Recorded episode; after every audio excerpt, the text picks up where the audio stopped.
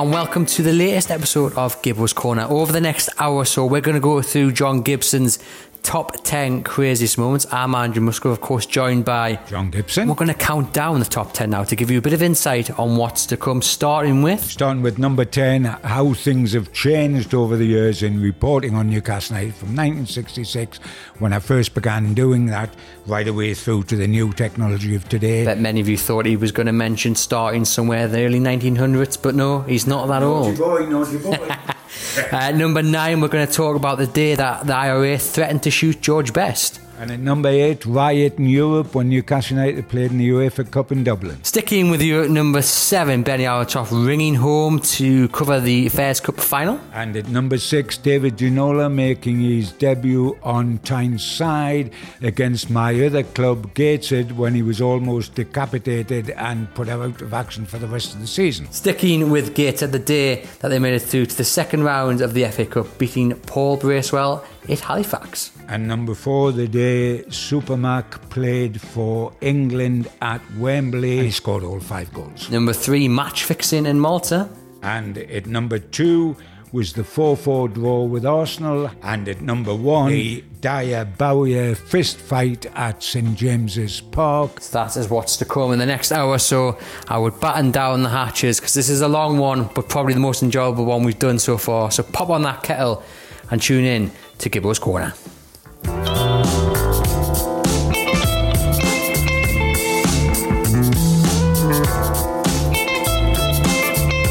Hello and welcome to the latest episode of Gibbo's Corner. I'm glad to say that I'm sitting with John Gibson. We're not doing this over Zoom or Google or whatever, Skype. We're actually in my kitchen. We are at a social distance. It is only 20 to 12, so we're not in the pub having a socially distanced pint. Sure.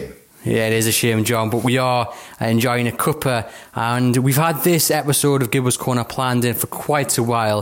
It's taken a bit more research than the ones previously. We hope it's going to be something a bit different. It may or may not be inspired by a certain BBC TV show / podcast, but hey, if Gary Lineker wants to complain, he can write his complaints on a postcard to me, and I will ignore them. John, how are you doing, first of all, with this? I'm good. Seesaw with Newcastle United, up and down, but good. That's glad to hear. And you surviving lockdown? Only just. Getting a bit stir-crazy at times. It would be lovely to get back out. Missing the football, the real football, where you're actually in a stadium of 52,000. If ever you appreciate what a crowd does to a football match, it's when you ain't got them. Certainly so. I'm going to let you introduce then what we're doing today, because we racked our brains yet again to try and better the last one, which was Willie McFall, and Willie himself enjoyed the podcast. Yeah, it was lovely to get a phone call from him down in the deepest south. He was at his son's to say, Gibbo, I just had to say thanks a lot. Absolutely fabulous.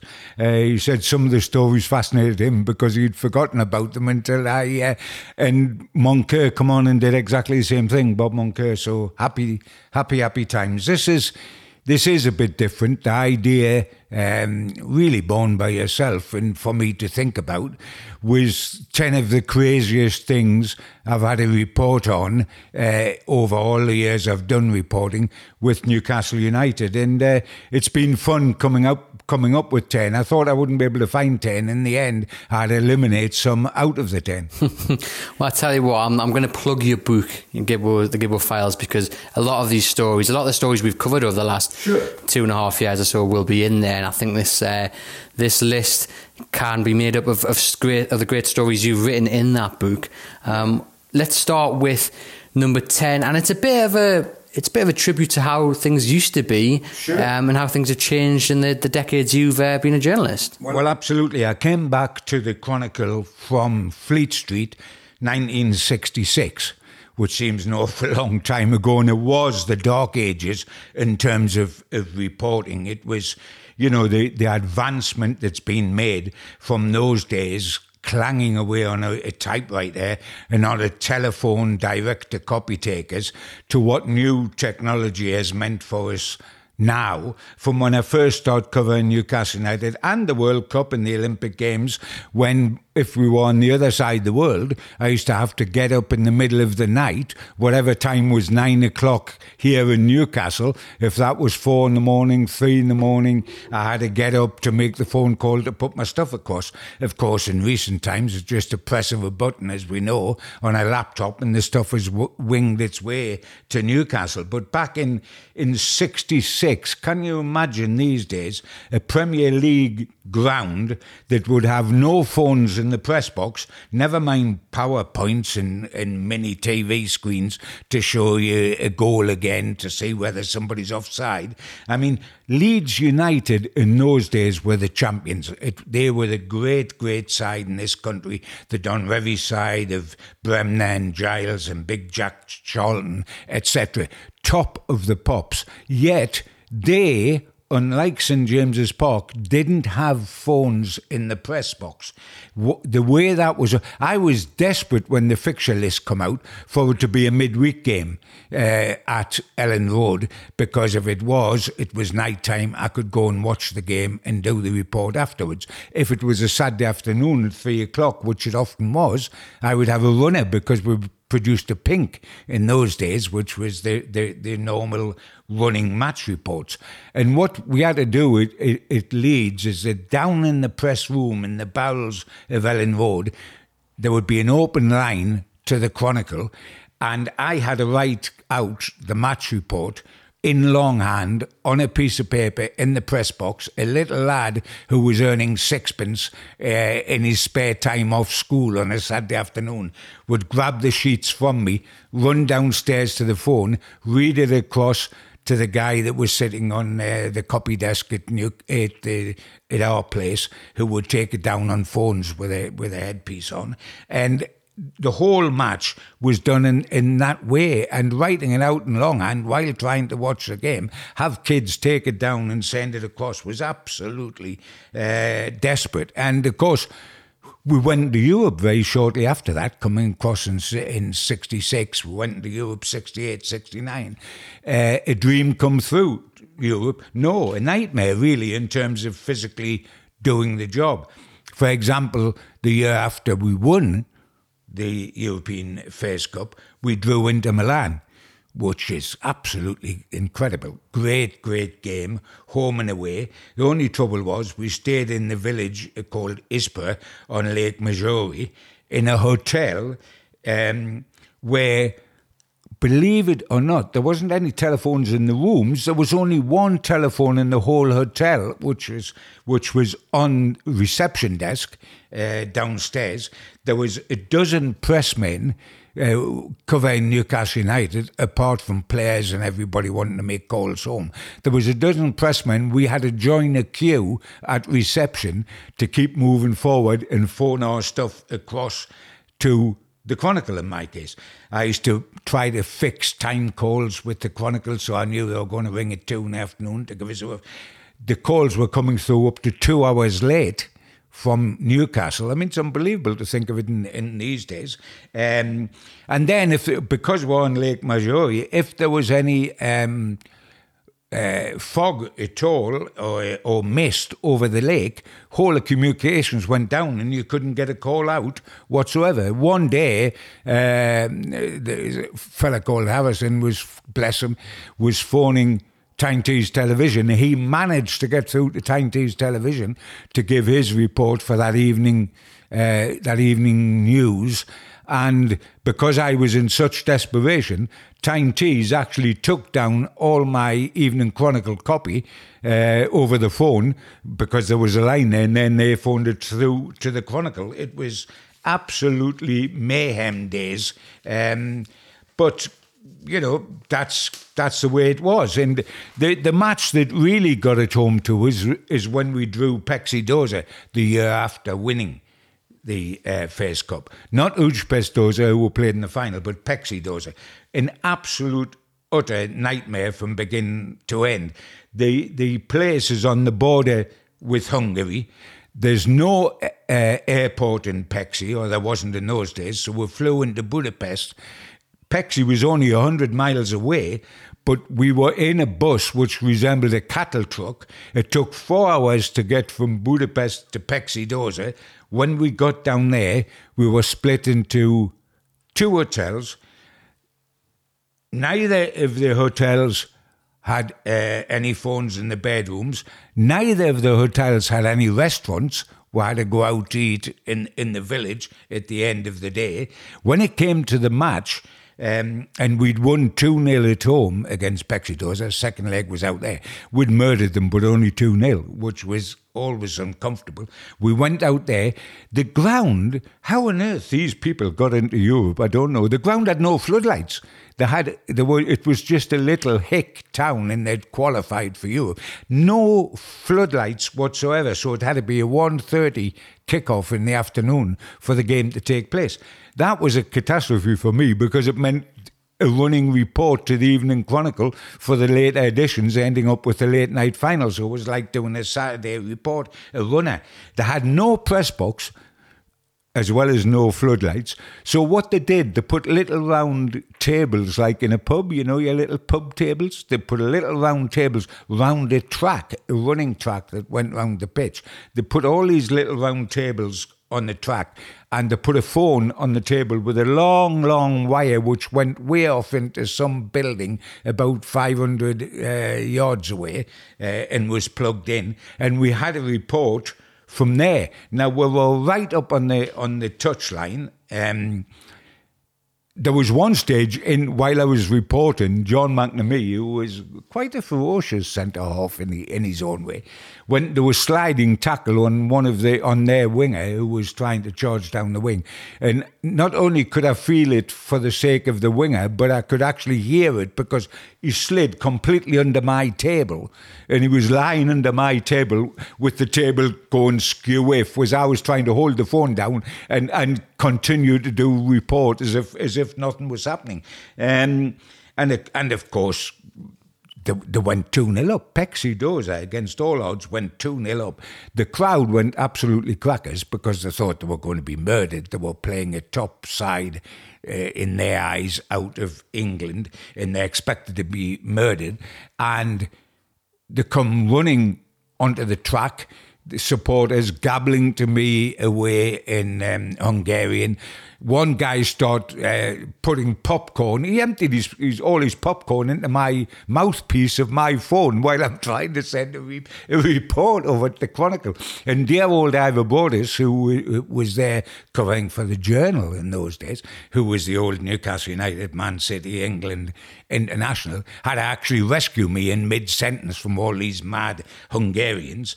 And the game went on into extra time and then into penalties, and worst case scenario in penalties we lost the penalty shootout 3-0.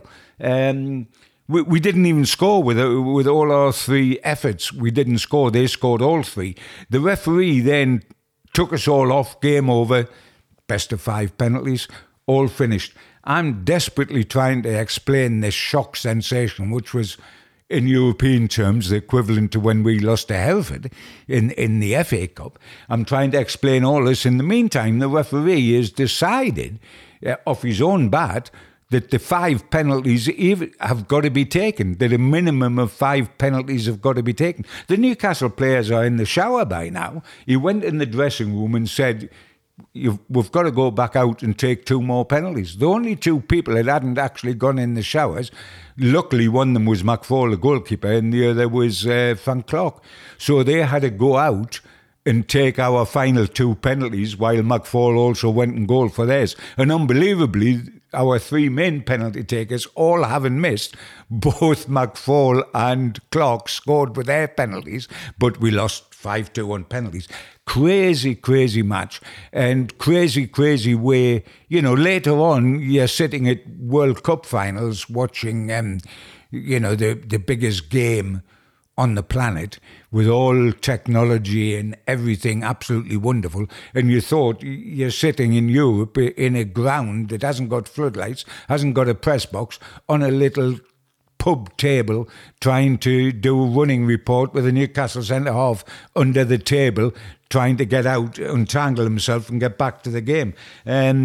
crazy days. But I must admit, there's a lot of affection when I look back on those days. And of course, that was the time Newcastle had three successive seasons in Europe and never once got what I would call genuinely beaten. We won the cup the first year. The second year we lost to Pécsi, but it was on a penalty kick-off after tying 2-2 on aggregate. And the following year, when we got knocked out again, we tied, but we got knocked out on away goals. So Newcastle went 3 years without actually being genuinely beaten over two legs. And it was quite a phenomenal, wonderful, naive time, but great.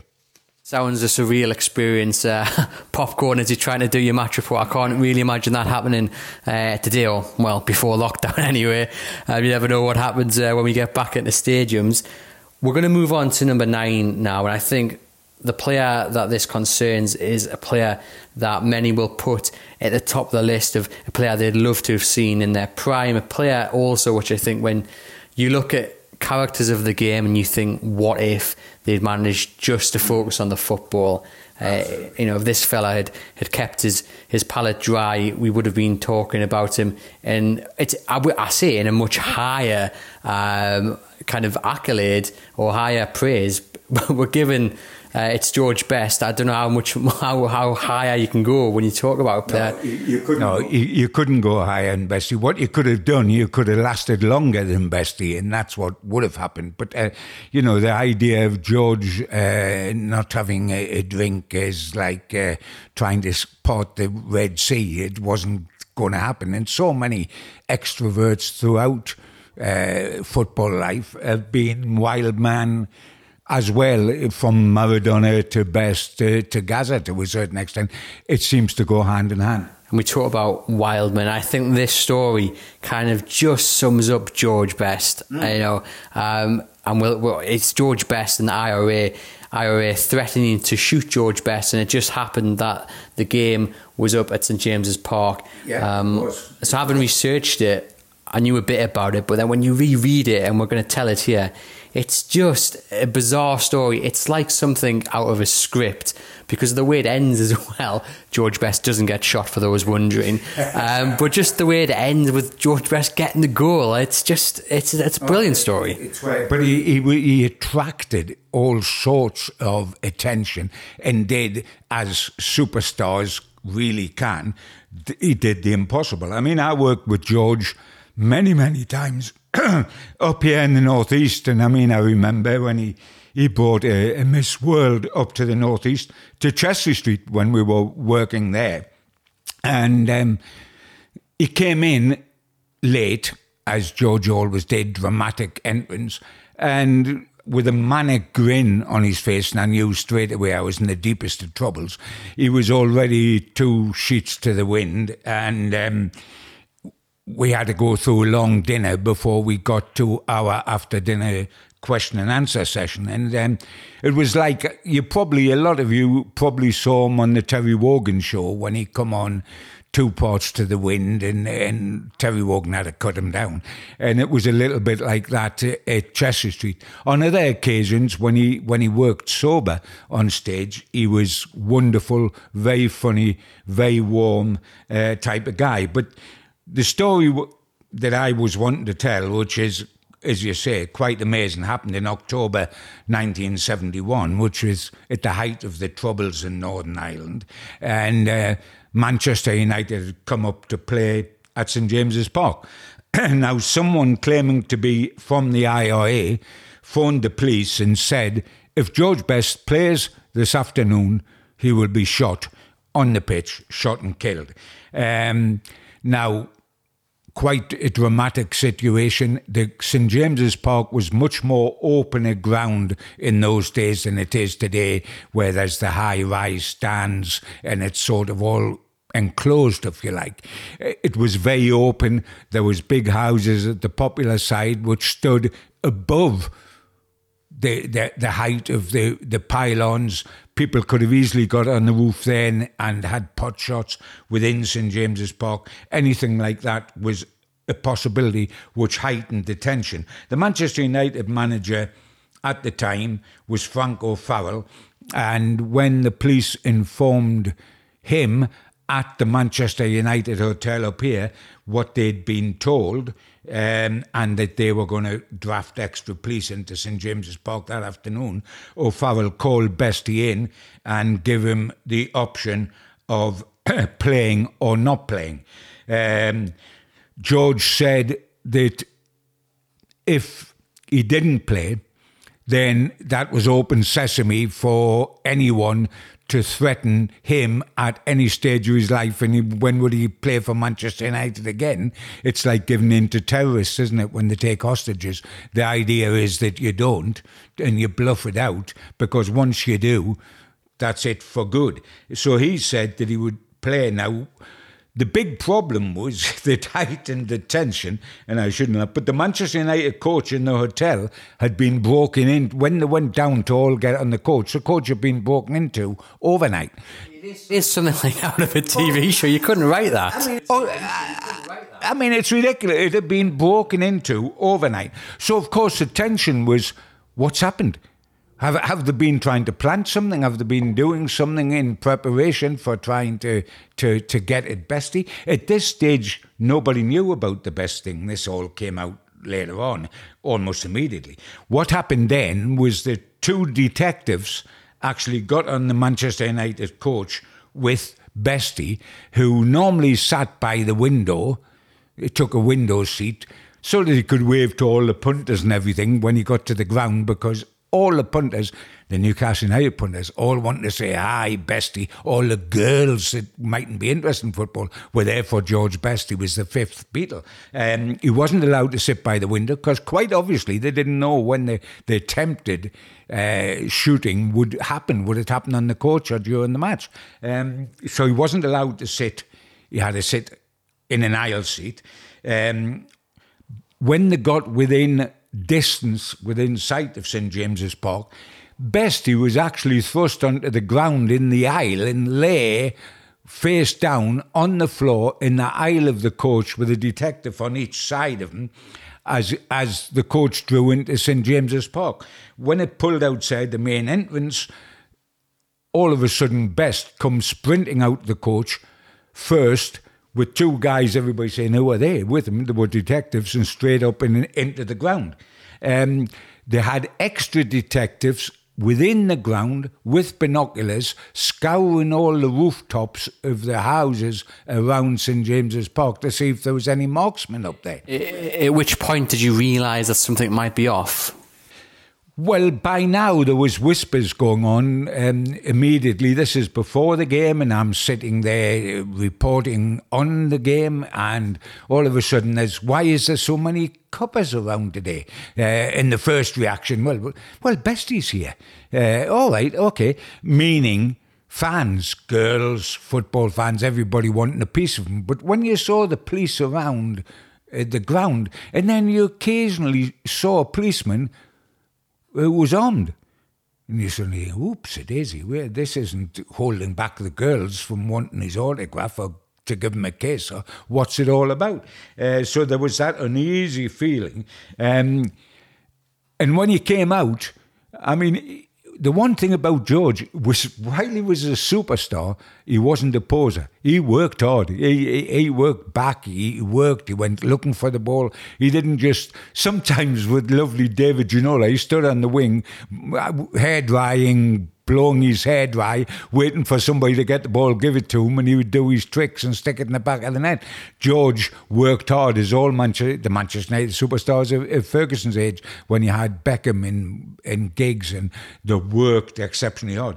But this day he was running about non-stop. I said, honestly, he is the Duracell bunny. This guy was everywhere.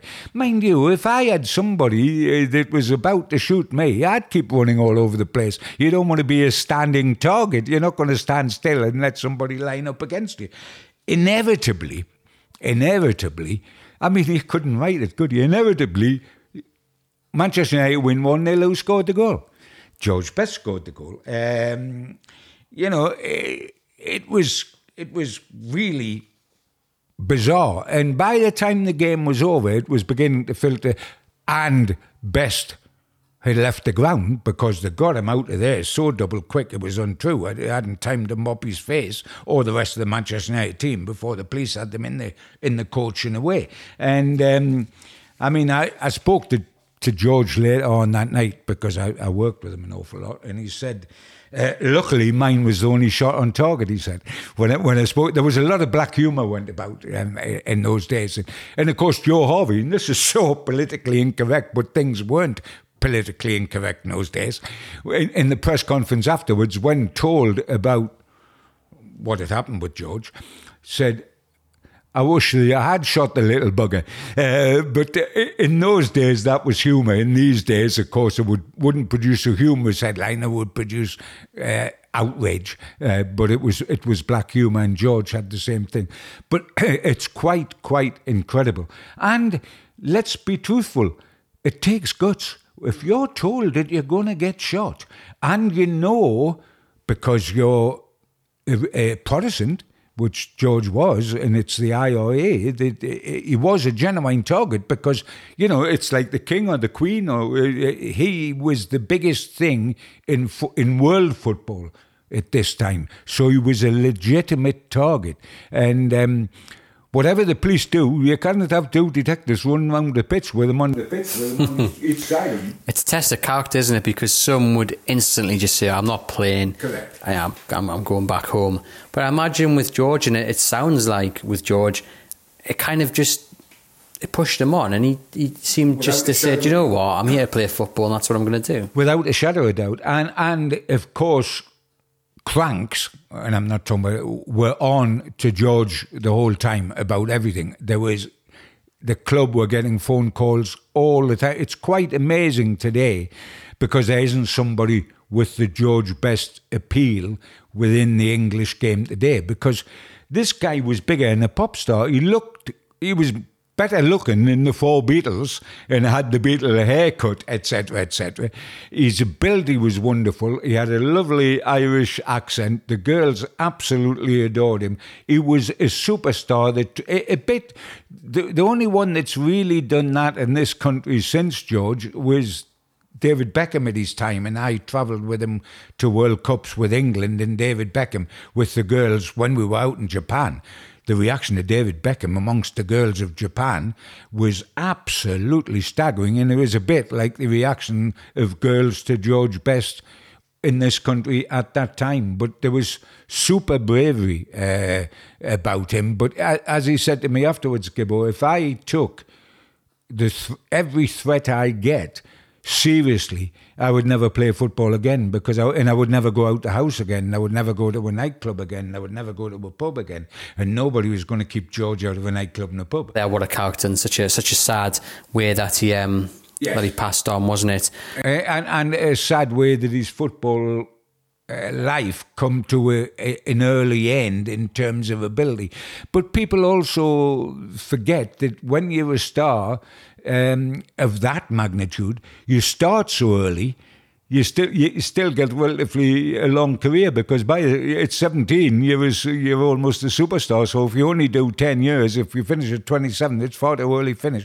But you've had as long career as some ordinary players do have. But it was a great tragedy, and it was a sadness to see him later in life at Fulham, Fleetingley, at Hibernian, up in Scotland, etc. It was sadness to see a once great player playing from memory, not from ability, but privileged to see that man. Sticking with the 70s then, and we're on to number 7 now of your top 10 crazy moments. Yeah. We're going to look at a riot, and not the riot that many may expect you to mention, where it could have been the riot against Glasgow Rangers, which I think must be the most popular riot of this podcast, because we've mentioned it, I think, half a dozen times.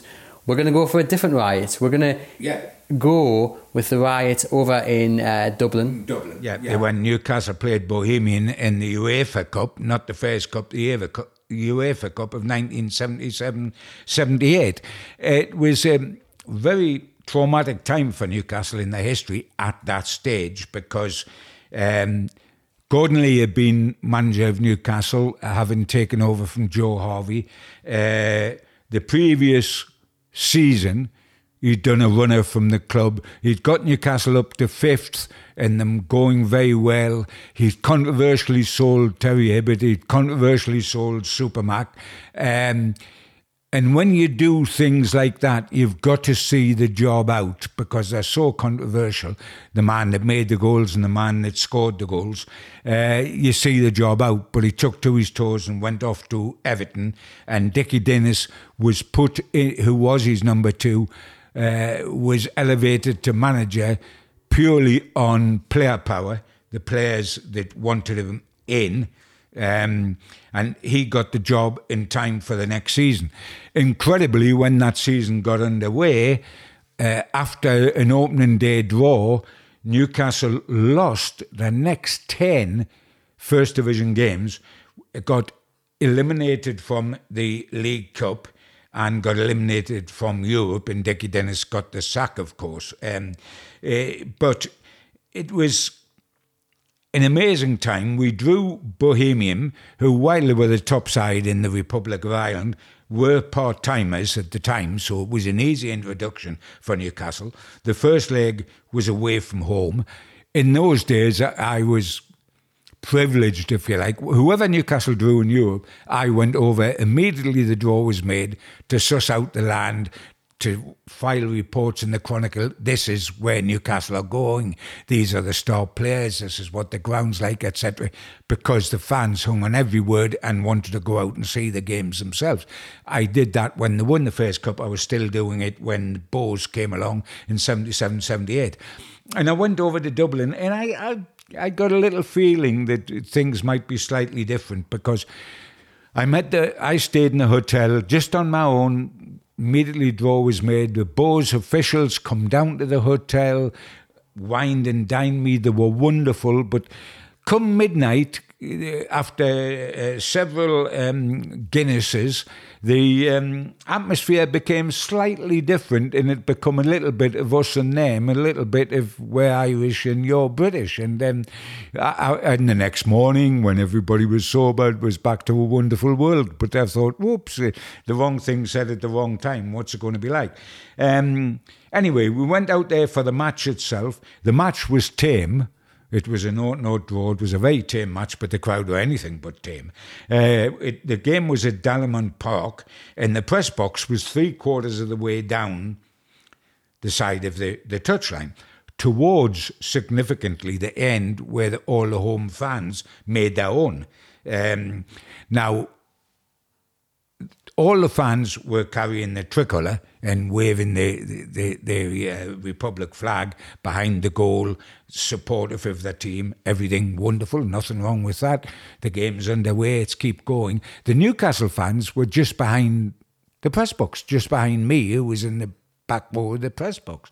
And unknown to me, the guy behind me, in all innocence, not realising what it meant because he hadn't bothered looking up the situation, raised the flag to wave, which had Mags written down the stripe. The only trouble was the flag was a Union Jack. Well, you raise a Union Jack in Dublin in the 70s when the tricolours going 50 to the dozen behind the goal was like a red rag to a bull. And the next thing we knew, half bricks were being thrown towards the Union Jack. Now, two things was the trouble then. One was because I was just in front of the Union Jack and their aim wasn't too good and the bricks were falling short. They were falling on top of me. The second was that somebody decided with one of the bricks from behind the goal they would chin Mike Mahoney, the Newcastle goalkeeper, who happened to be playing at that end at the time in front of their fans. So he went down like a lead balloon in the goal mouth, hit on the back of the head while he's watching play take. Naturally, the game was stopped. Newcastle goalkeeper's down. He's been brained. The referee takes all the players off. The Garda, who is the police out there, the Irish police, had to try to restore peace. There was 11 of them inside the ground. We were told later, 11 police inside the ground with a 25,000 crowd. So you can tell how easy it was going to be to control or wrestle control away from the riding fans with 11 coppers there. The ref had them off. I was talking to the office to alert them to what the story was going to be. I was actually crouching on knees beneath the table support, and I could hear the bricks dropping on top of the table above my head because they were raining them in on the Newcastle fans. I later spoke to Mike Mahoney. Mike Mahoney was a great, lovely friend of mine. He lived just round the corner from me in Wickham. I lived in Wickham at the time. He lived just round the corner. We used to go out for a pint during the week to a karaoke place up in Burnopfield, in a pub down there. A lot of fun. Great guy. And I said to him, he was a real Bristolian, you know, with the accent, like the Wurzels, with the oi, and I said, yeah, big softy. I said, do you think if somebody had thrown off a brick at Big Jack, I said, he would have caught it in his teeth, spitted it out and nutted it back into the crowd, and you're lying on the ground, rolling round with your brains knocked out and you haven't got any brains. Couple of questions there then. First of all, how stiff of a drink did you have after that game? Well, I thought it was only necessary to boost the sale of Guinness in Ireland, and of course, yes, an awful lot. And so did Mahoney. He was one to go straight to bed because, you know, when you hit on the head, you could get dizzy or whatever. But they didn't realise he was a Bristolian, and he was a bit of a hard case, and he didn't go straight to bed. He went and had a few pints with me in the hotel. Secondly, what song do you sing on the karaoke? Lost in France was our favourite at the time, which was one of the... I mean, to us, we sounded magnificent, but it might be because it was very late in the evening and we probably sounded absolutely horrific to everybody else. But because it was a Newcastle United's current goalkeeper in some village idiot that wrote in the local paper, we were relatively well received by the punters in those days. But I don't know if I had an effect on Dublin, because the first two times I went there professionally for football was this riot with Newcastle United, and then I went over for England, with England, to Dublin to play the Republic of Ireland. Jack Charlton was the manager of the Republic of Ireland at the time. After 21 minutes, David Kelly, the Newcastle centre forward, who scored an awful lot of goals here when they played in the second tier of football, put the Republic ahead in 21 minutes, and England had the backing of a group which were absolutely horrendous, a group of neo-Nazis called Combat 18. And it was pre-planned that if the Republic scored, they ripped up all the seats and threw them out the pitch. I mean, the Irish fans were absolutely magnificent, because if they had responded to the louts, the English louts, we would have been in huge trouble. They didn't. They stayed where they were, in the ground. But the game was abandoned, couldn't take place. Another big riot. Old Newcastle United manager in charge of Republic. Old Newcastle United centre-forward scored for the Republic. Another riot. I don't know the common denominator, whether it was me or what it was quite, but twice to Dublin, two major riots. So sticking with you, John, we're on to the Fairs Cup final, which in itself was a fantastic and wonderful occasion for Newcastle. Sadly, still remains the last major cup Newcastle fans had seen. But we're going to stick with a moment directly after the final whistle, which is a fantastic moment and kind of goes back to what you said about the way things have changed. Absolutely. This was after the second leg in Budapest 1969, of course, which was the greatest comeback, or one of the greatest comebacks, because they were 2-0 down at half-time and could have been about to lose the trophy. And 45 minutes later, had won the leg 3-2 and the trophy 6-2 on aggregate. So the elation mixed with relief felt by everyone, with players, Newcastle fans and the Newcastle press in the press box, was enormous. The first thing I could think of was, let's get downstairs and let's celebrate. And now, what was different about those days was that it was automatic that I could go straight downstairs and would go into the dressing room. Now, can you imagine that today? Isn't it awful that you were part of the team, if you like, and part of the club? So I'm lashing downstairs anyway. I'm thinking, I've got to get down. Apart from getting quotes, you just want to get in the champagne, and which they were pouring into this tulip-like cup It looked like a yard of ale, and we were drinking it out, and it was pouring all over the suits. But on the way through the corridor downstairs, I suddenly saw Benny Arentoft, completely in his full gear. He had just run off the pitch, sweat pouring down him, and he's on a phone, which you've got to remember then as well, that there wasn't, you didn't have your own mobile telephone. And he was on the phone in a coin box outside the dressing room speaking to somebody, and he looked quite sheepish and embarrassed when I saw him, and I just said, "Hey, Benny, top man, well done," because he'd scored the equaliser in the second half. Equaliser on the night to make it 2-2.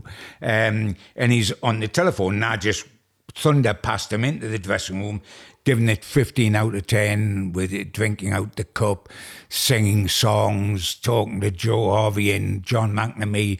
It was both of their birthdays that particular day, etc., etc. So after a little while, the door opens, and in comes Benny, still in his gear, of course. And I sauntered over to him. I said, "Hey, what was all that about? What are you doing on the blower? I heard that you should have been in here getting the old ale down your neck."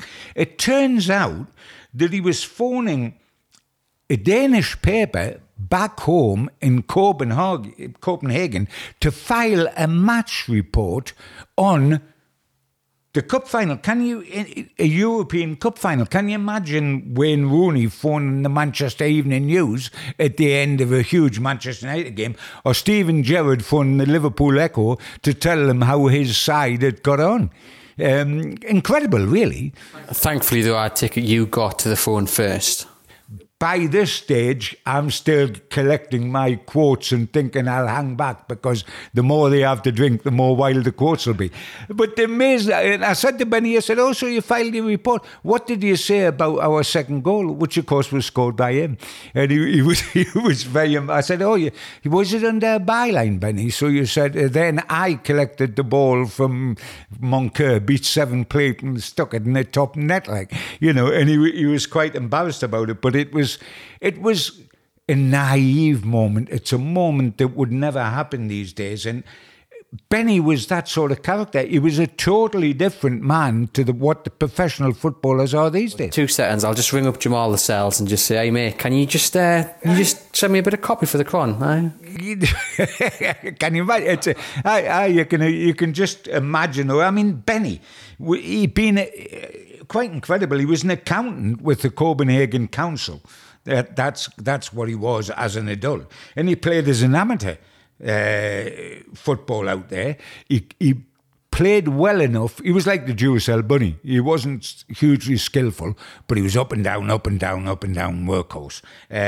He got a transfer to Greenock Morton in Scotland, who were a typical Scottish club that thought, "We'll raid Scandinavia and see good footballers, get them over," but they were a selling club.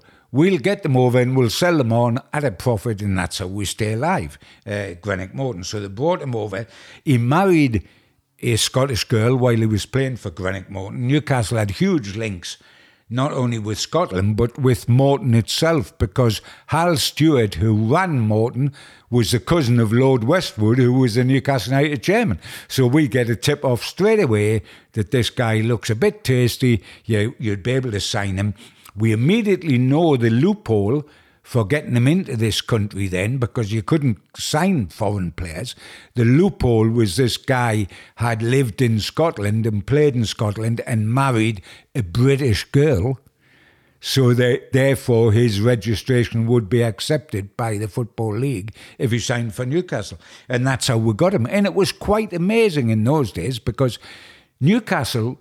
I mean, foreign players was almost unheard of over here at the time, yet Newcastle had been in some ways trailblazers, because in the 50s they had George and Ted Robledo, who were Chilean, who played in our cup-winning sides.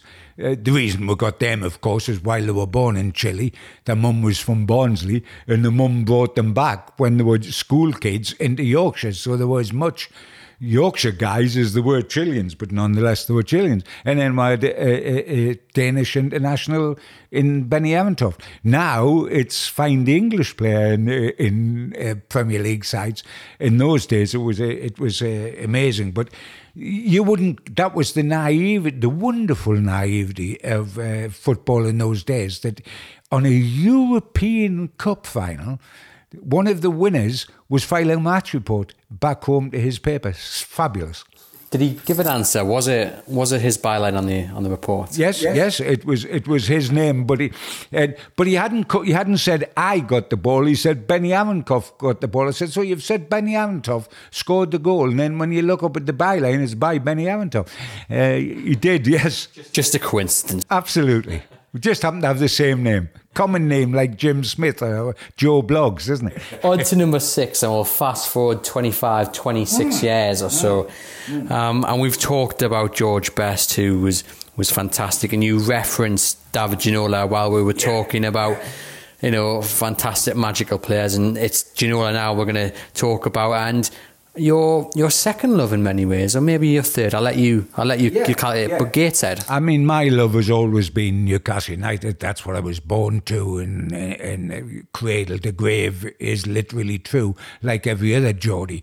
But in my days as a kid, I could hardly afford to go to the Newcastle matches at home, never mind the away ones. I didn't used to get the tram or the trolley bus to St James's Park. I used to walk from Benwell to St James's Park, which took the thick end of 3/4 of an hour to get to the home games. So obviously I couldn't afford to go to the away games. So what I did, I, being a football fanatic, I used to walk to the big lamp, the same as I did for Newcastle United, but I would turn right, drop down, go over the Redruth Bridge and go and watch Gateshead in the old 3rd Division North.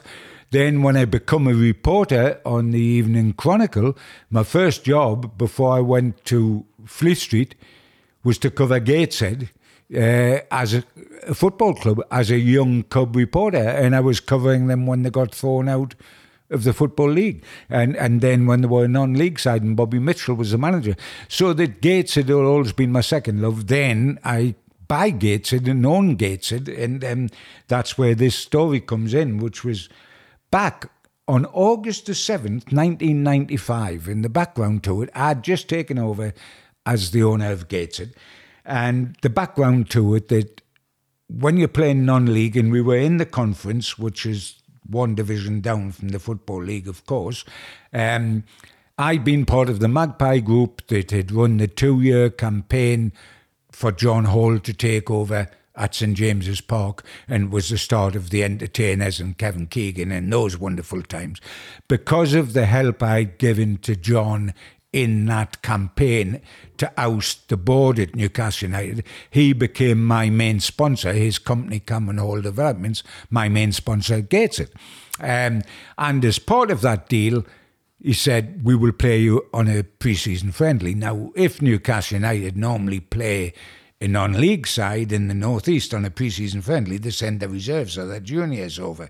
But because he was my main sponsor and because it was me, he told Kevin Keegan that you're going to send the first team over. Send the first team over because they need the money. Gateshead Football Club need the money. Now, the incredible thing was that Newcastle in those days, like now, played all the friendlies away from home, not at St James's Park, and then they came home for the start of the season. So the only game they were going to play on Tyneside that pre-season was at the International Stadium at Gateshead. Unbelievably, they just signed two of the greatest players of the Entertainers era, David Ginola and Les Ferdinand, who were then going to make their debut for Newcastle United, that Tyneside debut, at Gateshead. And within 24... And I said to Newcastle United, we need to get out that you're sending the first team because fans are going to think the reserves are coming across. I'll still get 6,000, that's great, but you've got to say you're sending your first team. They said, we'll do better than that. We'll get Kevin Keegan to announce, because not just this club secretary or whatever, that he's bringing the first team across, which he did. Within 24 hours of Kevin Keegan saying the first team is going to play at Gateshead in a pre-season friendly, we sold out 11,750 tickets We made an all-ticket game, sold out. It is still Gateshead's record attendance because that's as big. They haven't increased the capacity of the international stadium. And it was for a pre-season friendly, not for an FA Cup tie or whatever. It's still the record.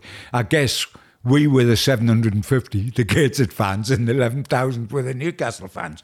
And it was a wonderful coup. Can you imagine me, my love of Newcastle United, and as my backup club, my love of Gateshead. And I'm sitting in the director's box watching my two teams play each other, and I own one of those teams. It was the most fabulous moment in my life as a fan, without a shadow of doubt. So proud to be sitting there in that situation. I went down into our dressing room before the game and addressed the players and the manager and said, look, lads, this isn't like a competitive match. They can win, obviously, by as many as they want to, if they turn it on. I said, in fact, if we get a corner, before you take it, do a lap of honour round the pitch, because that's as close as we're going to get today. But it doesn't matter. What we've got to remember is that these guys playing today at Gateshead are going to pay your wages for the rest of the season, because the money we make will do exactly that. So treat them with respect. Don't do anything silly. There's nothing to be won by cutting players in half and etc, etc. It's not even an FA Cup tie. Right, boss, no problem, that's the way it'll be. So I'm upstairs sitting proudly in the director's box, and Sir John Hall and the other people are there, and Kevin Keegan's down on the touchline, etc, etc, and we'll kick off. And within quarter of an hour, we had a midfield player called Mark Hine, who loved to tackle, was a good player at my level. He'd gone off and played it in the Football League all over the place, but he loved to tackle.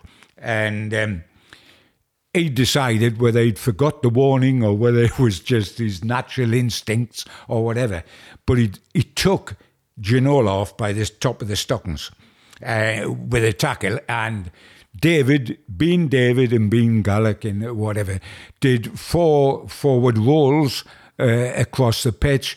This wonderful haircut was going in 6 different directions as he rolled there, and I thought, we're going to have to take a sack on. He's been decapitated, and brush all the pieces up and put him in the sack and rebuild him in the dressing room afterwards. It looked so horrendous.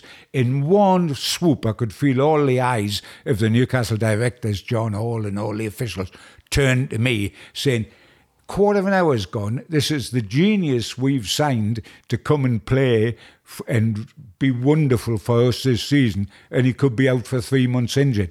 I was out of that director's box, down to our dugout, saying to our manager, you get over to Mark Hine and tell him that if anything like that happens again, he won't just be subbed, but he'll not have any wages that these people have found, because he'll be out of the club. It doesn't have to happen. Of course, we lost 4-0. They scored 3 in the first quarter of an hour. They could have scored as many as they like. Ferdinand got 2. Beardsley got a penalty. Gillespie, the winger, scored. Ferdinand was wonderful. Ginola was Ginola. I immediately made the cover of our programme for the whole of the season. Les Ferdinand flying through with a defender on his shoulder who happened to be Jeff Wrightson, who used to play for Newcastle United and was our skipper, and that was the proud cover of our programme for the whole of the season. But it was wonderful to have Ginola and Ferdinand make their Tyneside debuts at Gateshead. It was absolutely frightening when Ginola went down the way he went down. But of course we all knew and got to love him at Newcastle as one of the great, great talents and the great, great abilities. But like a lot of foreign players at that time, he was prone to roll about 30 yards down the pitch when tackled, and he did just that. Could have rolled all the way back to Tyneside. I can imagine the fear on your face when that tackle flies in. I mean, you couldn't believe, but I mean, I had lots of good days with Gates. It was hard work at non-league level, but it was wonderful. I had 11 years with the club, and doing that, running that at a night time after working for the Chronicle all day and going straight over at the end of the day to Gateshead to do all the work at night because we trained at night, etc., was a tough time. But it was wonderful. And one of the, you know, when you get a marvellous moment, it makes up for all the difficult moments and all the bad results and everything else. And a wonderful moment came for me. And again, it involved a Newcastle United superstar from the entertainers era, Paul Bracewell, who was one of the entertainers of Keegan, came about in November of 2000 in the FA Cup when we drew Halifax Town in the first round. And this is your number. This is number six now, and your number five in your countdown, yeah. Is it? My numbers right? 1, 2, 3, 4, 5, 6. Number six. And we drew Halifax, who at that time were a Football League side. And we were two divisions down. We weren't in the conference, we were a division down from the conference. We were a bunch of part-timers, they were full-time. Paul Bracewell was their manager. Now, at the time, Halifax's famous ground, the Shea, was being upgraded. A lot of building work was going on and it looked like a building site. A lot of the ground looked like a building site. We went there. They were absolutely wonderful tours, gracious with us, etc., because they knew, or they believed they knew, that they just had to turn up, the win, and who did they get in the second round before they hit the big clubs in the third round. So it's very easy to be gracious to a non-league side when you think, oh, it's their wonderful day, but we're going to tuck them up by as many as we want to. Only, of course, it didn't work out quite like that. What I'd said to our manager, Matty, at the time was, look, we're going to play against a club that's two divisions higher than us and are full-time, etc. Let us play our side, make it the 11 players with the greatest ability. Because when you're playing non-league, if you work hard, you can make up for a lack of ability against the same sort of opposition and grind the result out. You're not going to do that against the good sides. Let's get the best players on the ball that we've got all into side and sacrifice some of the work rate so that we can try to match them on ability. And at half-time, unbelievably, we're playing Halifax, we're leading 1-0 against a side in the Football League. Now, the interesting thing was that, and I didn't know this until the final whistle, we went in at half-time, and all of a sudden, miraculously, we are locked out of our dressing room. We go down the tunnel, into the dressing room, apart from the dressing room doors locked, and we can't go into our dressing room. The Halifax dressing room door's not locked. They go into their dressing room. Ours is locked. We are sent to sit in the weights room. And so all our players are sitting on weights with sweat rolling off them. No toilets, none of their drinks in there, etc. Misunderstood. We don't know. Somebody's locked it by mistake, etc. The 10 minutes is up. So we are in a weights room because we're winning 1-0. Now, in fairness, the manager didn't have to make a team talk. He just had to say, look, this is how they're treating you. You're a non-league side. You have the audacity to be leading. So you're stuck in a weights room. The job was done for us. We went back out and we did have a good side in ability. We had Paul Proudlock, who had been a wonderful player at Hartlepool, Carlisle. Paul Dalton, the winger, was our big star. He'd signed for Manchester United under Alex Ferguson and played for them. Steve Bruce was his manager at Huddersfield. And when I was looking to sign Dalton, the biggest problem was that he turned it on when his contract was due for renewal. And when he turned it on, he was way above our class. Sometimes he decided not to turn it on. But on the big one, and he ripped Halifax apart. And we won 2-0. So afterwards, I find out what's happened in the dressing room. And of course, later on, I went berserk in the press about it. Halifax denied any skullduggery obviously somebody had accidentally locked the dressing room door and gone off with the key in their pocket, and it wasn't a slur, it wasn't intentional, etc., etc. Maybe not. I felt a different way about it. The interesting thing was that Paul Bracewell, a man I've got an awful lot of time for, wonderful player, although he was chopped in half by Billy Whitehurst in a match at St James's Park when he played for Everton. And in lots of ways was more associated with Sunderland than he was with Newcastle, because he went and played for them a couple of times. He was the assistant manager at Sunderland when Peter Reid was manager, etc., etc.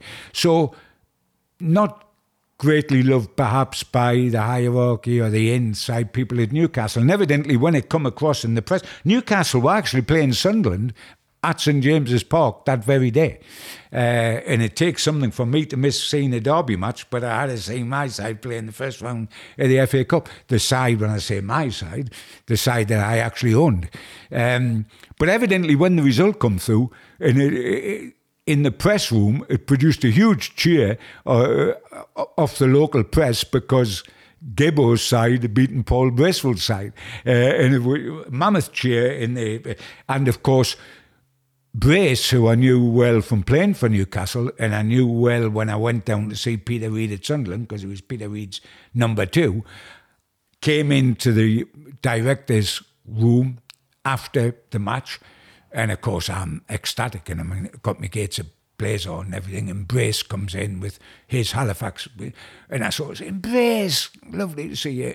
And he, "Mr. Chairman," you did exactly the right thing, called me Mr. Chairman. That's not what he normally called me when he was with Sunderland as assistant manager, but Mr. Chairman, etc., etc. I said to everybody at the ground, I said, "We're back to Newcastle. It's a short trip from Halifax. When we get to Newcastle, don't go home. We're going out." I said, "It's on the chin. We're going out. This is the best result that could happen in my time." And second round the cup.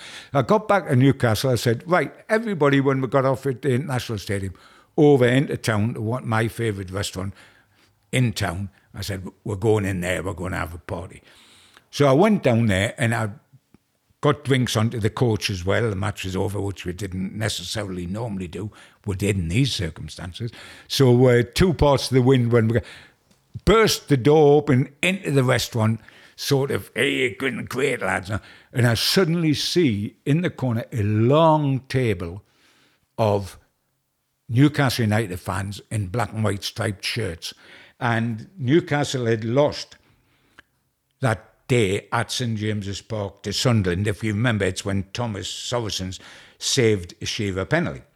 And Sunderland won 2-1. Newcastle lost. I'm suddenly charging in the way as if I've landed on the moon, thrilled to bits, and I saw fans, and being a Newcastle fan myself, the minute I saw them, I sobered up and I went straight over. And I said, "Hey, look, lads, I'm terribly sorry. I know the result at St James's Park today. Really, my apologies for being full of it."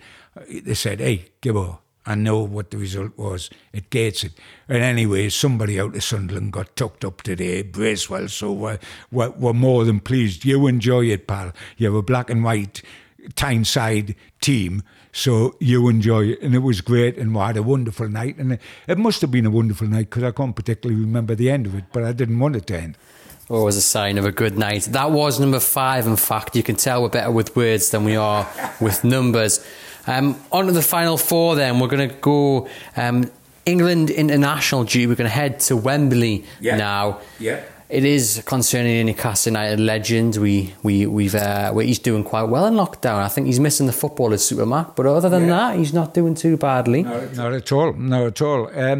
It was interesting because this was 1975 at Wembley, and I covered the England games, but I was going down in particular because Supermarket was Newcastle United centre-forward at the time and was England centre-forward at the time.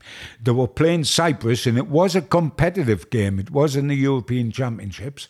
At that stage, Malcolm had one England goal to his name, which was a significant one. It was against West Germany, who at the time were the world champions. And 4 days before the Cyprus game, he'd scored against West Germany. And we were moving on to Cyprus. And I got into the press box at Wembley, and one of the first persons I saw was Brian Glanville of the Sunday Times, who was a very well-known, well-respected senior national journalist and a good friend of mine, as it happened. And he spotted me, Gibbo, I know why you're down, Malcolm MacDonald, etc., etc., and went to great pains in a very loud voice to inform me that while Malcolm MacDonald was a very good club centre-forward, he was never an international centre-forward. He hadn't the touch, he hadn't the vision, he hadn't the ability, he was just quick. But he wasn't in England centre-forward. So what does Super Mac do? He scores 5 goals at Wembley for England, smashes the Wembley record for an England player. England win 5-0. He scores all the 5.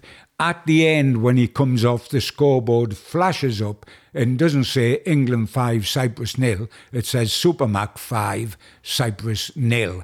And I turned to Brian Glanville and I said, Brian, big man, I respect your opinion because you've been all over the world. I said, but not bad for a big rough lad who can't play at international level, was it? I said, it might look good in the Chronicle tomorrow morning, of course. And it did exactly that. The interesting thing was... And England had a good team. There was, you say they're only playing Cyprus, but they won 5-0 and he scored all 5. Mike Shannon didn't score. Kevin Keegan didn't score, who were in the forward line with him. And funnily enough, Keegan went over to Supermac, he told me afterwards, when Supermac completed his hat-trick for 3-0, KK went over and said, hey, big man, that's you, got your hat-trick now. He said, any chance you make a goal for me now? And Malcolm MacDonald just looked at him and said, Kevin, get your own bloody goals, he said. I guess the sad irony is that Supermac never played at Wembley. Correct. He never played at Wembley for England. Again, he played at Wembley for Newcastle United, of course, in the 76 League Cup final, having played in the 74 FA Cup final. But never played at Wembley again for England. And the great tragedy is that he'd lost the manager he loved and who loved him, who was Alf Ramsey, and he'd got a manager who totally disliked him, which was Don Revie, who had never liked Supermac when he was centre-forward for Newcastle and Revie was at Leeds, and it was Supermac against Big Jack Charlton, and he'd threatened him before each game that if he didn't score, he'd be dropped. And he said that before West Germany, and of course he got 1. And he said, so that got him into the Cyprus game, and he got 5. And they never liked each other. And when I've asked Supermac about it afterwards, he said, hey, listen, Gibbo, there's 2 ways of looking at this. When I scored against West Germany and when I scored against Cyprus, I knew I was playing the next game because he said, you've got to score to play the next game. So he said, I knew I was playing. The other 10 weren't certain whether they were going to be picked, but I knew I was playing the next game. But an interesting side effect to this 5 that he got was Supermac was a very big friend of mine in those days, of course. And we used to eat in a place called Roy's Two Room, which was just down behind the Gallagher end at St James's Park. Sadly, no longer there, and Roy was the boss there. And just prior to Malcolm going down to join up with the England squad, we went to have a meal in the restaurant, and Roy was in with his girlfriend, and they come and joined us at the table, and the talk inevitably got round to going away with England after talking about Newcastle United. And Roy, being the flamboyant character he was, turned round to his girlfriend and said, love, when we watch this game with Cyprus, he said, every time that fella scores for England, I'm going to make love to you. And he's, of course, the girl said, oh, yeah, sure, yeah. And of course, Malcolm MacDonald scored once for England his whole career at that time, scored 5 in an hour and a half.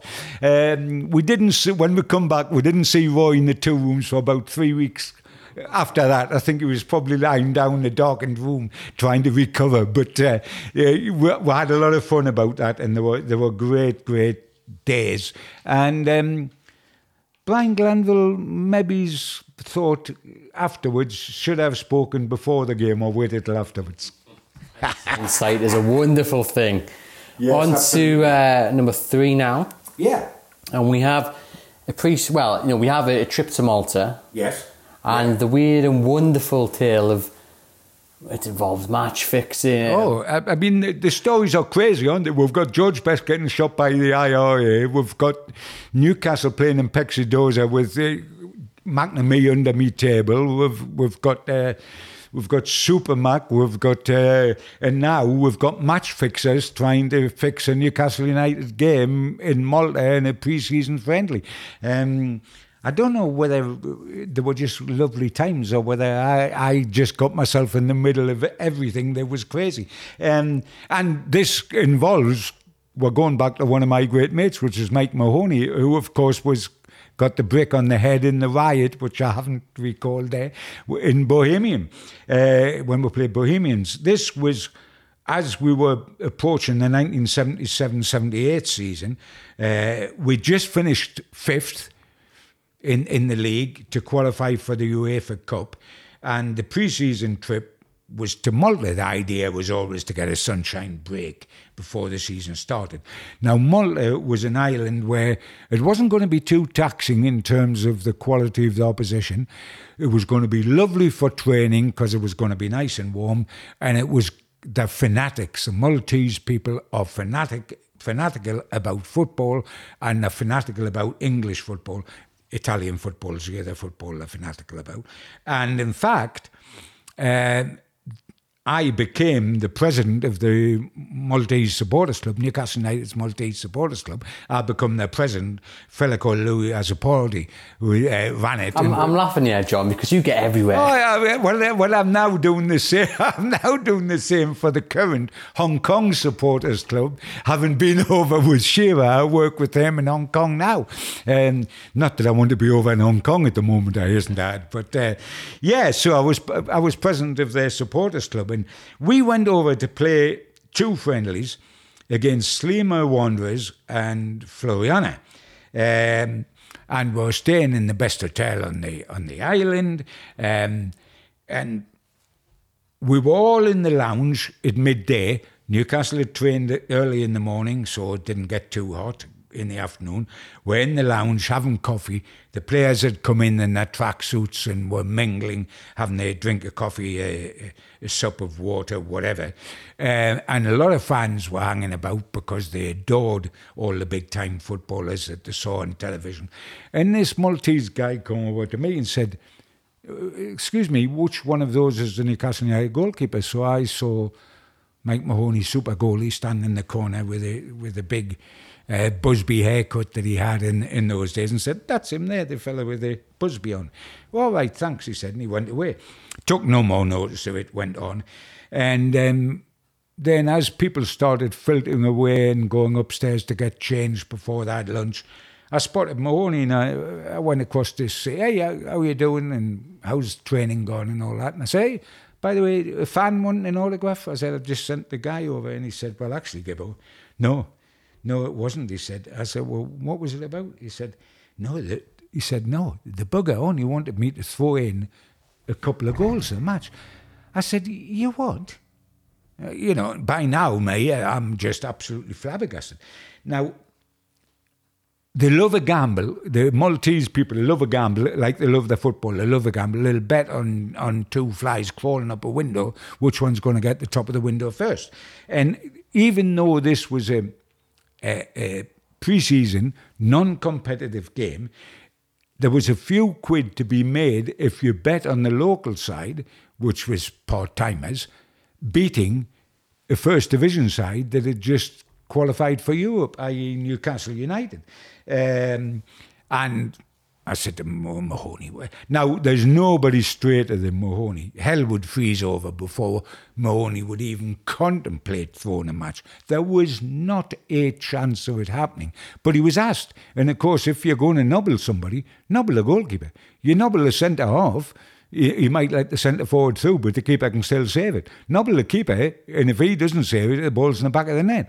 So you look for the keeper. There was absolutely no chance of it happening, and I said, and he was outraged, but he felt at that stage, look, I ain't going to report it to the authorities, the Newcastle United manager, or the authorities, and we'll suddenly have a federal case throughout Europe, it'll be in all the papers, etc., etc., and I'm not going to do that.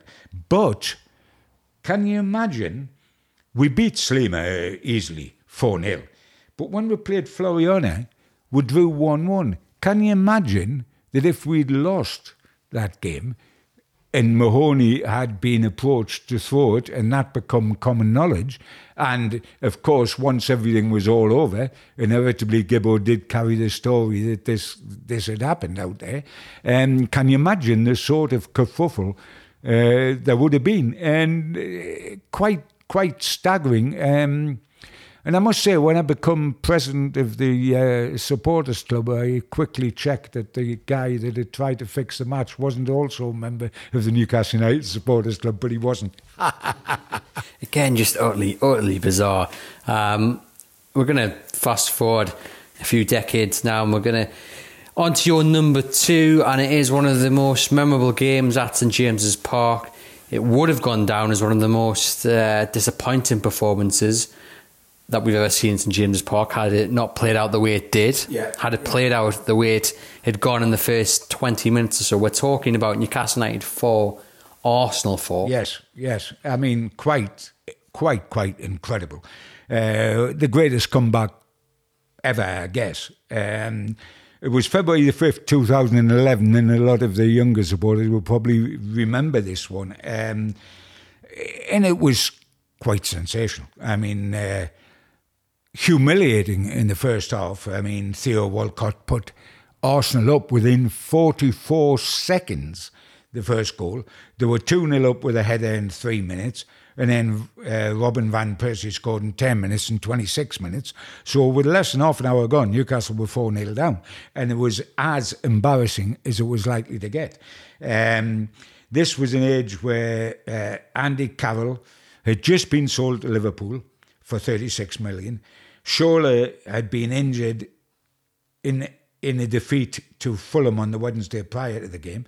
So Newcastle didn't have the two main strikers in the side. They were 4-0 down in half an hour. What was there to look forward to? Absolutely nothing, bar complete humiliation. What I remember about that was I was waiting to go into a cinema to watch the King's Speech, and the last thing I did was I checked my phone and it was 4-0 down to Arsenal. And I just remember thinking, oh, well, I've got Van Persie as my captain on my fantasy side, so... You swine Newcastle supporter, and you're pleased for Van Persie. Well, you have to look for the positives, and then get out the cinema after watching The King's Speech, very good film, and find it's 4-4. I had to check. I hadn't looked at the wrong thing on my phone. It was... I mean... And it was the manner of being 4 down at half-time, which was the killer. I mean, Colaccini was completely outpaced on the first one. Jose Enrique stood up Van Persie for the third goal. Van Persie goes up between Williamson and Colo to score the fourth. It was almost like shoot you in. It was almost like do what you want to do. It was almost like Newcastle United at Manchester City in the Etihad. I wasn't going to mention that, John, but it was like that. That was. I felt the same watching that as I did watching this. What was really interesting and fun with hindsight for me was that going into the press room at half time, I always sit at St James's Park and do to this day next to Supermac. So we're in the press box for this game, and Supermac sitting next to me. Now, it's a particularly poignant game for Supermac because it's Newcastle v Arsenal, which, while he had other clubs, they're his two major clubs of his career. When he was a top player, he was centre-forward for Newcastle and then for Arsenal. So they're the two loves of his life. But there's no question that having come and lived up here since, and every England cap he ever got was at Newcastle United, not at Arsenal, that he is a Newcastle fan. And when we went down at half-time, he was decimated at the 4-0. He said, this is humiliation. This is only half-time against an Arsene Wenger side. This is humiliation. And it's not just, it's like we said about Manchester City 5-0 recently, it's not just that you're getting beat, it's the manner in which you're getting beat. And we'd sacrifice giving up goals to a good side. You don't give up goals to Arsenal, who at that time were a good side. You don't give up goals now to Manchester City, who at this time is a good side. It's bad enough playing for them without giving them up, and we give them up. And you know, and because he wasn't working that day, he was only watching it socially, Malcolm, sitting next to me. And he got more agitated as he went and got his cup of tea at half time and having a cup of tea and a biscuit. And he turned to me, he said, you know, Gibber, I'm not going to put up with this. I cannot stand this. This is absolutely dire. It's purgatory to watch. He says, I'm on my toes. And his son, he's gone. And he's out. And he's away home. And we're 4-0 down and he's away home. And I talked to him afterwards. And he said he's on the corner way home. And he couldn't help after a little while sticking the report on the car radio. And it's 4-1, it's 4-2, and it's 4. By the time he gets home to the coast, Newcastle have got a 4-4 draw.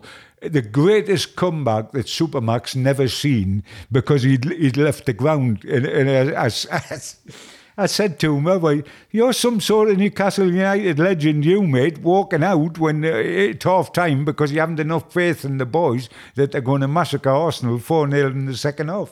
But it was one of those days, and I could understand where Supermac had come from, and perhaps if I'd been there like him, not to work, I would have felt like getting on my toes, because if they repeat that second half, that's 8-0, and that is massive humiliation. But if you remember, and you probably do, even though you were at the films, one of the turning points was within 5 minutes of the start of the second half, the referee filled out, sent off Diaby for chinning Barton, and then shoving Nolan.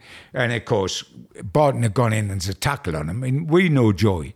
Joey really could cause trouble in an empty house. And the tackle was a little bit naughty. And of course, he was known to be a bit lippy in his time with Joey.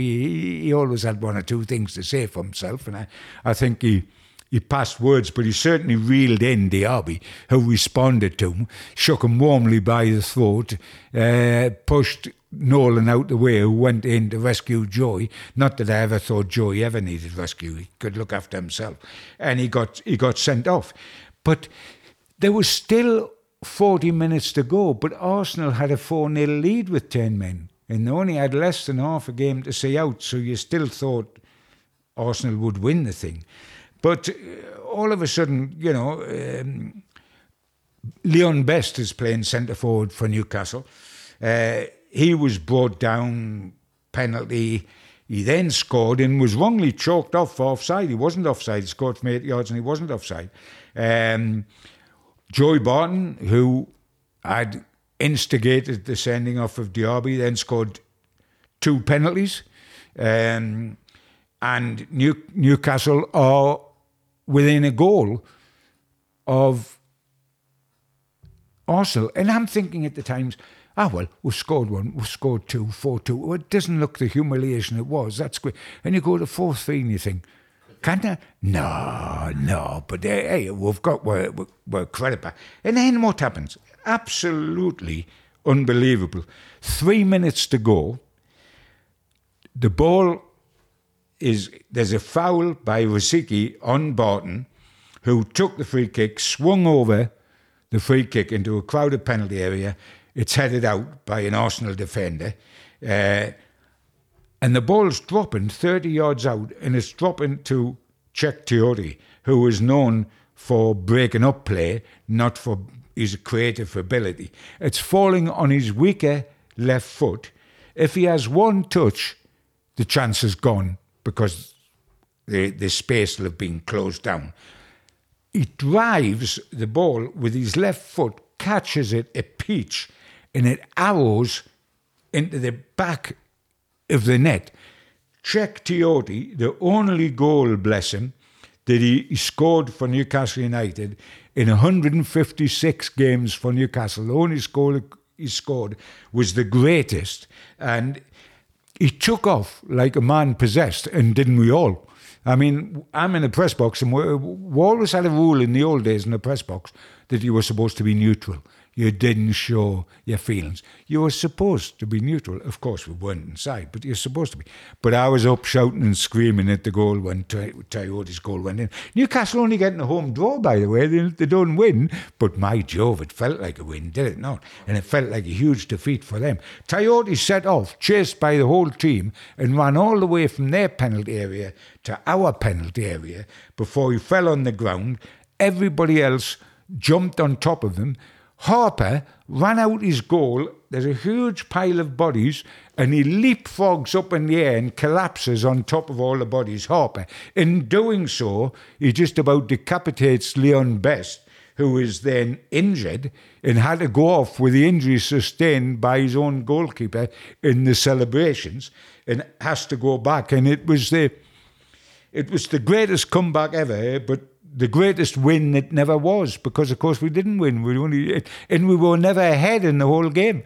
But it was absolute. I mean, to report on it, the game had absolutely everything from a reporter's point of view, as from a fan's point of view.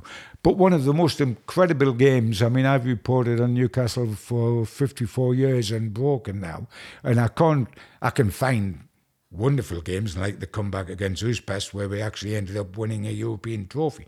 But this was a different dimension, wasn't likely to happen. And the icing on the cake for me was at Super Mac, Mr. Dole. He's definitely kept that one quiet. So he certainly has. we might as well announce this now before we dive into your number one. Yeah. We are planning a very special Gibbo's Corner. And we hope that Supermac will join us, and it's going to be all about Malcolm. Sure. So we might have to bring that one up. Absolutely. I mean, I would prefer it to be brought up repeatedly if at all possible. Now I was reminding him that. What we should do is maybe we should sit down, social distance, and re-watch the game and ask him what he thought about the second half. We should show him the second half because he never saw it. So that was your number two there. Let's just quickly go through the list that we've gone through so far. So at number 10, we had how things have changed during your time. Pécsi Dózsa, etc. Yeah. Number 9, we had IRA threatening to shoot George Best, and George Best doing the best thing possible, not for Newcastle, but showing, that football, that's where he'll do his talk, and he scored as he beat Newcastle 1-0 with Manchester United. We then have number 7, which is a riot. Yeah, in Dublin. Yeah, that's the one. We have then, which I think is probably my favourite story, we have Benny Arentoft ringing up to put through the match report to a Danish newspaper after the first cup of final. It seemed that the best goal of the five of that afternoon was the Newcastle equaliser 2-2, who was scored by... Oh, Benny it was scored by, yeah. We then have David Ginola and Gateshead, and you having nearly a breakdown as one of your players chopped them in half on his debut. Certainly did. And beating Bracewell to follow in the FA Cup, of course. It is number. What did you say that was? Number 4, number 5. We need to get these. Yeah, we need to get these maths right. These numbers right. Number 4, Supermac grabbing 5 in Cyprus. And Brian Glenville saying he can't play. Number 3, a match fixing offer in Malta.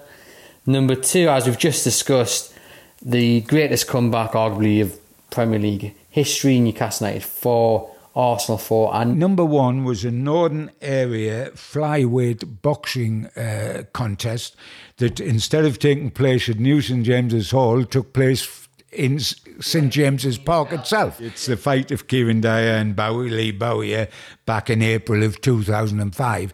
And while most people will remember that, it was absolutely astonishing from the point of view, and particularly from a reporting point of view, because all you could see was story heaped upon story, even afterwards when the game was over at the press conference and what happened afterwards. It was quite astonishing. I imagine it's one of those moments where you literally turn to the person next to you and go, You saw that, didn't you? Did that really happen? Yeah, did that really? I mean, it was incredible. We used with tempers gone. We used with spats. I mean, we know famously of Alan Shearer with Roy Keane and Neil Lennon, of course. We we were used with Newcastle United hard men like Billy Whitehurst and John McNamee and Joey Barton chinning the opposition, but never each other. That they chinned the opposition, but never each other. Big Mac, evidently, when Big McNamee, when he was at Celtic, did end up slapping his own goalkeeper round the face during a game for something that had gone wrong, but it was a smack, not a punch. If it had been a punch, the bloke would have been in hospital for a month. And we know of Batty and Lassalle with Blackburn, if you remember, against Spartak Moscow, but two Newcastle United guys fighting and beating the living daylights. I mean, this is the difference, isn't it? It was fists. They were going for one another. Totally. I mean, we saw Son and Hugo Lloris having a little bit of fisticuffs, and I think the reaction from Newcastle fans was like, really, call that a fight? Nah, come on, this is a fight. And then you see the gif and you see Shearer rushing in and pulling them apart, and Gareth Barry getting in it as well, and just what I do love, and there's many things I love about this story, and I've got a few things written down. What I do love though is Alan Shearer, as so the referee puts the red card up to both of them, and Shearer's he's arguing with the referee, and he said, "Oh, was that a red card? What were you doing? You can't send them off." I would love to ask Alan if he what was going through his head at that moment, because I did ask him. What did he say? He thought Bowyer was a send off, because he instigated it, but that Dyer was only defending himself and shouldn't have been sent off. And the interesting thing, I'll come to that in a minute, because it is a good point. And the story only become a great story. Well, it didn't. It was a great story visually by what you saw. But then when you checked out with everybody that was involved, what was going on, it became an even more intriguing story, if you remember that.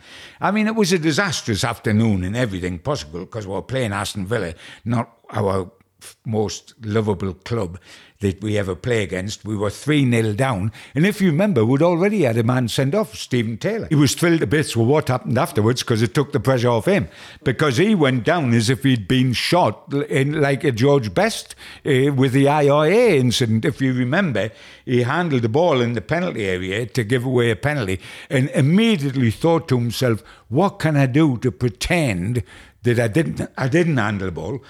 So he went down as if he'd been decapitated, if he'd been shot in the penalty area. It was the most ludicrous thing you'd ever seen. If I remember correctly, I was quite young. I would have been about 13, 14, I think. Not to make you feel old, of course, John.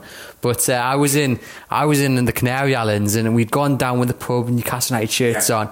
I think, despite the fact that it was probably about 32, 34 degree heat, I think we managed to find some jackets rather quickly to cover up them Newcastle United shirts. I bet you did.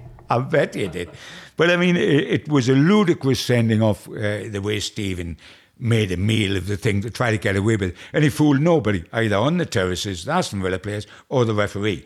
And so he had trudged off before this happened. Now, the background, which you remember, was that, and I talked to Dyer a lot about it afterwards. Bowyer wasn't too keen to talk about it. But Bowyer was keep showing for the ball. He was keep checking out, coming short whenever Dyer had the ball. And Dyer would look up and ping it the opposite way to a Newcastle player. And Bowyer came short right in front of him. He would turn left and ping it 60 yards out to the guy at outside left. Bowyer showed again, didn't get the ball, etc. So Bowyer started going berserk and saying, I've shown, why won't you give me the ball? Why don't you give me the ball? And getting on at them verbally. And, of course, the lighting of the touch paper was when Dyer was eventually pressed as to why he wouldn't pass to him, is when he said, not in these languages, in industrial language, he didn't pass to him because he was rather a poor player.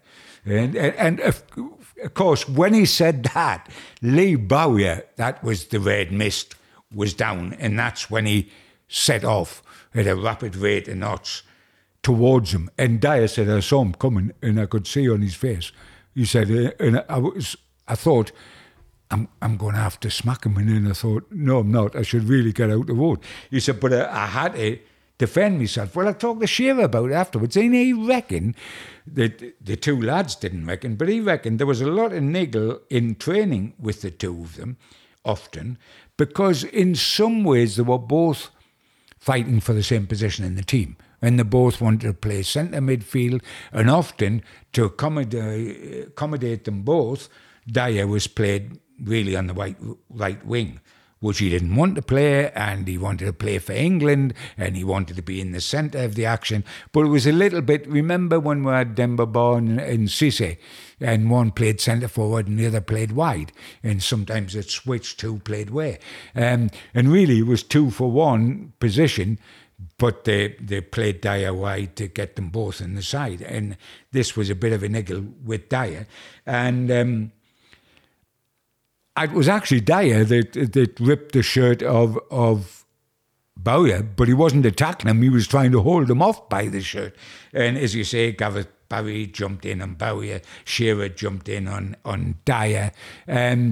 And really, neither of them could punch their way out of a paper bag. Like, that was the only redeeming feature, that it wasn't McNamee against Jack Charlton or something of that nature. One man who could punch his way out of a paper bag is the manager at that time, was Graham Souness, one of the hardest, midfielders the game's ever seen. And Alan Shearer, who could punch his way out of a paper bag and all.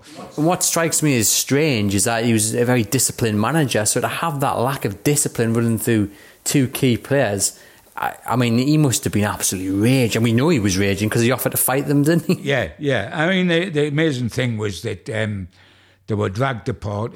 I mean, Dyer, bless him, Dyer said afterwards, he was, and Shearer was saying to the referee, you can't send him off.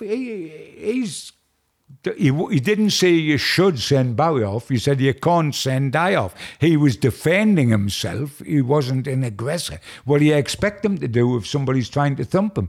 And Dyer said afterwards he didn't realise you could get sent off for striking one of your own players. So I said, so Kieran, from that point of view, you can beat the hell out of anybody you like as long as he's got the same shirt on as you've got on, but you can't out of the opposition. He said, I didn't realise I could get sent off, because I wasn't fighting the opposition. And afterwards, when Shearer went in the dressing room when Shearer actually went in the dressing room afterwards, he ripped the head off both of them, because we were about to play in the FA Cup semi-final against Manchester United a couple of weeks later, and he realised they would both be suspended for that game. And this was about Shearer's last chance to win a medal with Newcastle United. I think he retired a couple of seasons later. And he ripped into both of them and said, you selfish so-and-so's, this is going to go on, etc., etc. Souness went in immediately and said, if I'm going to go and watch this again on television, and if it shows what I saw with my eyes, I'm going to come down here and rip both your heads off, and I'm going to fight you both. And Dyer said, I was more terrified of that than I was of the suspension or anything else that was likely to happen to me. Unbelievably, Freddie Shepherd, who was chairman at the time, went in the dressing room as well, and they thought, oh God, maybe we've had the skipper Alan Shearer threatening us because we're going to miss the semi-final of the cup. We've had the manager saying, when I come back, I'm going to chin the pair of you, and now the chairman's in. And Shepherd went up to Kieran Dyer and said, you're not to blame, mate. He said, you should have chinned him. This is the chairman of a football club. Not your fault, mate. He attacked you. You should have chinned him, he said. And of course, as we well know, you're watching all this and you're only finding out these sort of things afterwards, when you're talking to Shearer, when you're talking to Souness, when you're talking to Dyer, etc. But the next thing we know, we'll go downstairs in the press room, I think, this is going to be a bit of a tasty press conference when Souness comes in here. We've lost 3-0. We've finished with 8 men. Oh, and by the way, talk to Stephen Taylor afterwards. Stephen Taylor's getting a shower, but haven't been sent off, getting a shower, and he walks back in the dressing room and haven't had a shower and sees those two sitting in the dressing room, and he says, the game over already, lads. He thought they were the first in, and they said, we're both being sent off. He says, my, that's a relief. That's a pressure off me, he says.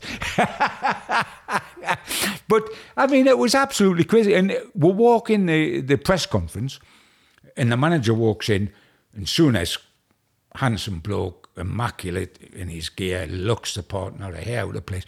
And each side of him is Dyer and Bowyer, who have both got suits on, white shirt, Newcastle United tie, look immaculate, sit on either side of him and are forced to face the press. And fair enough, so they should be. Absolutely decimated. Dyer's just about in tears. And I asked him about it. I mean, he's dissolved to crying. And afterwards, he said, I'm having a tough enough time with Newcastle United fans. At that particular time, he's getting played out of position. They think he's a bit of a Spice Boy, you know, like the Liverpool Spice lads that went to the cup final in the white suits. They're thinking he's one of the Jack lads. He's down on the key side a lot. He said, and I'm just beginning to try to win over Newcastle United fans, and I'm involved in something like this. And he's just about in tears. And Souness comes out at the time and blames Bowyer for it, which is quite an interesting thing, and says that he is the guilty party, as pictures would show. And it was interesting because Bowyer got suspended by the FA for 7 games and a $30,000 fine. The club fined him 6 weeks' wages, and he ended up in the Mags Court in Newcastle, where he got a £600 fine and £1,000 costs for physically having a go at Dyer, who didn't want to press charges, wouldn't press charges, etc. Dyer got a 3-match ban, and Newcastle actually appealed against Dyer's red card, and the appeal was overturned, but hence the chairman coming in saying it's not your fault. And of course, what did we get? We're always here now with Donald Trump with his fake news. We got the fake handshake on Monday at the training ground, didn't we? Bowyer and Dyer shaking hands with each other. It's the one thing, though. Let's play a little game. Let's test you. What's the one thing that you remember, though, from that press conference, which I think everybody else pinpoints? They're both, the three of them are sitting there. It's a very stern, it's a very... you know, the atmosphere, you could cut it with a knife. You guys are all there with your pens and papers. And who should pop onto the stage with a cup and a hand? Oh, yes. Kath, the tea lady, who is a love. Every game, she used to come, whoever the Newcastle United manager was, and in the middle of his press conference or just before it started or anything, she would walk up with a cup of tea and put it down in front of the manager, and the manager, thank you so much. And she adored Jackie Milburn, who was originally she had a photograph, who was in the press corps at that time, of course, a photograph of him. And then she had her favourites like Bobby Robson and whatever. And we sit down for what is going to be a court hearing, the most sombre thing possible, the most humiliating thing that's possibly happened in Newcastle United's history. 2 players fighting each other for what seemed like an eternity on the pitch. It wasn't a 30-second thing. And in the middle of it all, totally oblivious to the impact this was going to have on all of football, dear old Kath appears in front with a cup of tea, puts it down in front of the manager and says, you know, there you are, Mr. Souness. And I think she turned to them and asked if they wanted a cup of tea. It was absolutely wonderful. It was like pantomime at Christmas. It really was.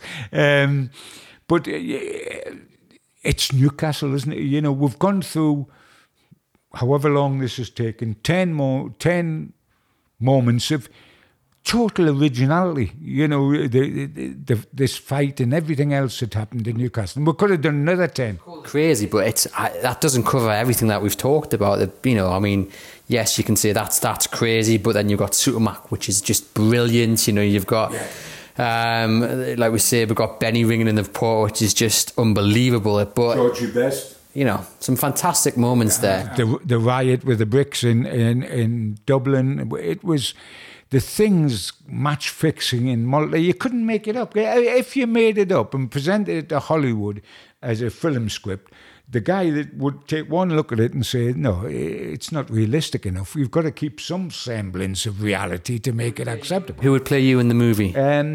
Well, once when they come round at the Chronicle, they used to bring a load of kids round to be with their school teachers to sort of show what was happening. And they used to always come across the sports desk because, of course, kids, Newcastle United and all that. So they come across, and I could hear the lady that was taking them round. She said to these kids, she said, and this is the Newcastle United, the press boy, and that there is John Gibson. And this little kid in a loud voice said, oh, is his brother Mel Gibson to this day. So I guess Mel Gibson would have to play me. I mean, he is a braveheart, Mel Gibson, so I think we should. I'm sure I will try and get that organised. Well, there, ladies and gents, you have it. We have Gibbo's Top 10 Craziest Moments covering Newcastle United. We hope you've enjoyed it.